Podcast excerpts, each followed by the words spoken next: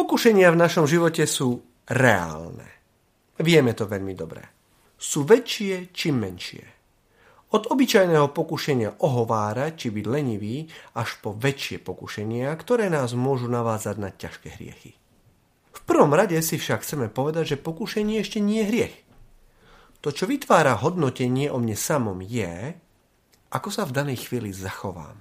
Čo s ponukou, ktorú mi pokušenie dáva, urobím.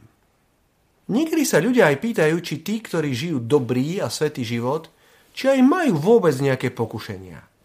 Nuž, pokojne môžeme povedať, že práve oni majú najviac pokušení. Pravda je tá, že dobrý človek, ktorý sa postaví proti pokušeniu a odolá mu, vie o jeho sile oveľa viac, ako ten, k tomu podľahne.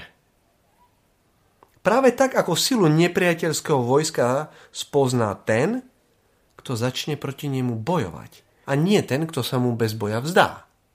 Takže ak chceme vedieť niečo o pokušení, nepýtajme sa hriešnikov, pýtajme sa svedcov.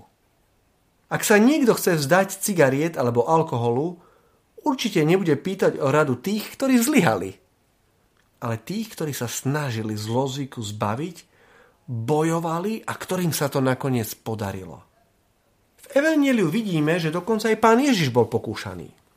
Bolo by teda naivné si myslieť, že my nebudeme. Boj je medzi vášňami tela a túžbami ducha. To, že často padáme, nás však nemá znechucovať. Máme sa však sústrediť na to, aby sme sa čo najskôr postavili. Aby sme pokračovali napriek všetkým potknutiam. Pred časom som počul jednu veľmi peknú myšlienku. Boh je náš milujúci otec. A milujúci otec nikdy nepočíta, koľkokrát sa jeho dieťa potkne, keď beží k nemu. Pokušenie dokonca ani nemusí byť nutne zlá vec. Umožňuje nám totiž rásť. Tým, že si musíme zvoliť medzi dobrom a zlom, nás robí silnejšími. Vždy, keď sme pokúšaní a zvolíme si dobro, sa stávame silnejšími a zrelšími osobnostiami.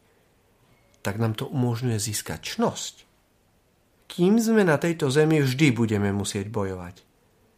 Každé jedno dobré rozhodnutie nás však posilní a robí každé ďalšie rozhodnutie jednoduchšie.